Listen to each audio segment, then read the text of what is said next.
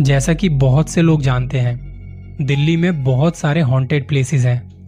पर अग्रसेन की बाउली वहाँ की एनर्जी और जो फीलिंग आती है वहाँ जाके, वो बिल्कुल अलग है। कहा जाता है कि महाभारत के जमाने में इस बाउली को बनाया गया था। इस बाउली में कुछ ऐसी अजीबो गरीबो जगह हैं, जहाँ आपको कुछ आवाज़ें सुनाई दे सकती हैं। आपको वहाँ से किसी दूसरे इंसानों की आवाज़ें आती हैं। जैसे कोई बात कर रहा हो या आपसे बात करना चाहता हो। कहा जाता है कि अग्रसेन की बाउली में एक कुआ भी है, जिसका पानी काला हुआ करता था। उस पानी से लोग आकर्षित हो जाते थे और कुएँ में कूद जाते थे। ये एक सुसाइड स्पॉट भी था। अग्रसेन की बाउली को बहुत सारी फिल्म्स में भी दिखाया गया है, पर रात में ना तो वहाँ शूटिंग अलाउड है और ना वहाँ घूमना फिरना अलाउड है। इस एक बाउली से बहुत ज़्यादा रहस्य जुड़े हुए हैं। और ये सब क्यों होता है? कैसे होता है? किसी को भी नहीं पता। दिन के वक्त आपको ये जगह बहुत रोमांचित कर सकती है। बहुत सारे टूरिस्ट यहाँ पर आते हैं। लेकिन रात को ये जगह उतनी ही खौफ से भरी नज़र आती है। 2022 की शुरुआत में ही कुछ लोग यहाँ आए थे। कोलकाता का एक टूरिस्ट ग्रुप था। उन्हें यहाँ दिल्ली में कई जगहों पर घूमना था, जिसके चलते उन्होंने एक बस बुक की। इस ग्रुप में दो बहुत अच्छे दोस्त थे, शोभित और अनमोल। शोभित को ऐसी जगह हमेशा से रोमांचित करती रही है। इस ट्रिप को लेके भी वो बहुत ज़्यादा एक्साइटेड था। उसने अमोल को बताया कि वहाँ पर मुझे व्लॉग शूट करना है। तू आएगा ना मेरे साथ अंदर? अमोल ने कहा हाँ भाई, साथ चलेंगे। सत्रह जनवरी का दिन था। और इनके ट्रिप को यहाँ दिल्ली में दो दिन बीत चुके थे। आज उन्हें इस बाउली के लिए निकलना था। पहले ये लोग गए दिल्ली के जंतर मंतर में। सर्दियों के दिन और अच्छी खासी धूप खिली हुई थी। मौसम साफ़ था। सोमवार होने की वजह से वहाँ ज़्यादा भीड़ भी नहीं थी। तो इन लोगों ने उस जगह को बहुत अच्छे से देखा। वहाँ के इतिहास को जानने की कोशिश की। फिर दोपहर का खाना भी खाया। यही सब करते करते दोपहर के लगभग तीन बज चुके थे।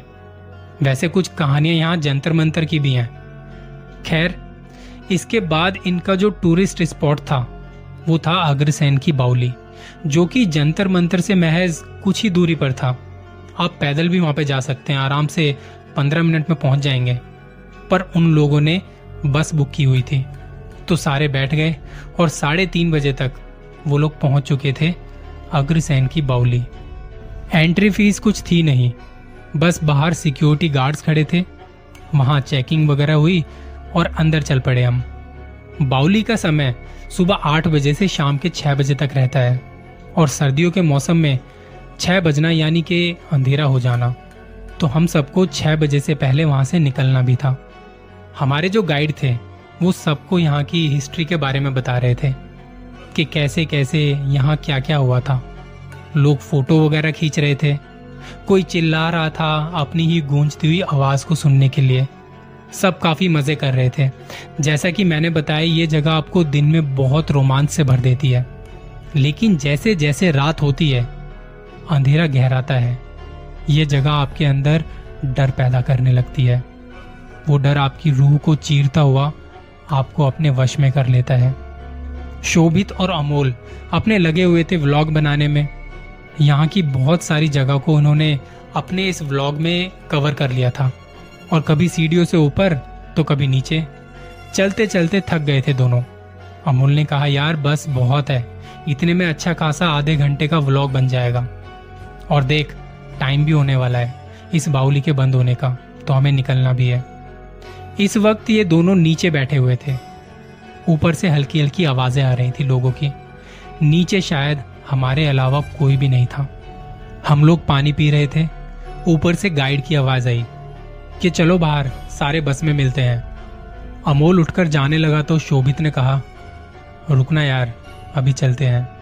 मैंने कहा, देख, मैं जाता हूँ और बस में आगे वाली सीट पर बैठ जाऊँगा।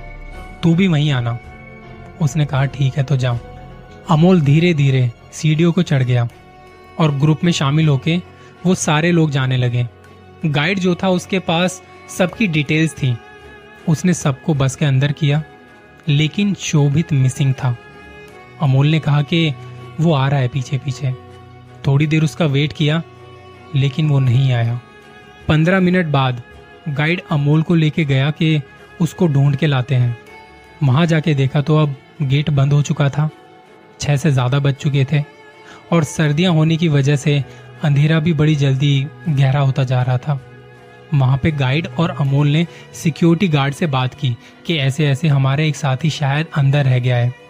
सिक्योरिटी गार्ड अच्छा था तो वो भी उनके साथ अंदर तक चला गया। अमोल शोभित को आवाज़ लगा रहा था। सिक्योरिटी गार्ड अपनी सीटी बजा रहा था। गार्ड के हाथ में एक टॉर्च थी तो रोशनी से यहाँ वहाँ देखने की कोशिश कर रहे थे। हर तरफ़ बस अंधेरा ही अंधेरा था। हमारी गूंजती आवाज़ हम तक वापस आ रही थी, पर शोभित का कोई अता पता नहीं था। तकरीबन आधे घंटे तक हम तीनों साथ में उसे ढूंढते रहे, पर उसका कोई अता पता नहीं चला। तब गाइड ने बस ड्राइवर को फ़ोन किया। कहीं वो बस में तो नहीं चला गया? शायद हमें दिखाना हो जाते हुए। तब बस ड्राइवर ने भी कहा कि वो यहाँ पे नहीं आया, उन्होंने मना कर दिया। अमोल और गाइड इस बात को लेके बड़े चिंतित थे। सिक्योरिटी गार्ड को पूछा, जब ऐसे कोई रह जाता है या अता पता नहीं होता तो आप लोग क्या करते हो? उन्होंने बताया कि आप पास ही के पुलिस स्टेशन में जाके उनके बारे में बता सकते हो। ऐसे मामलों में वो टूरिस्ट लोगों की बहुत मदद करते हैं।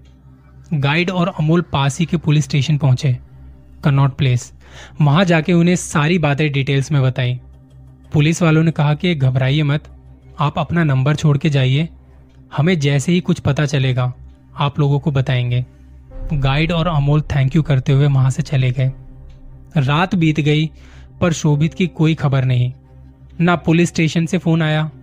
अगली सुबह हमने स्टेशन जाके फिर पता किया, पर उनके पास अभी तक कोई खबर नहीं थी शोभित की, जिसके बाद हम सीधे बाउली गए।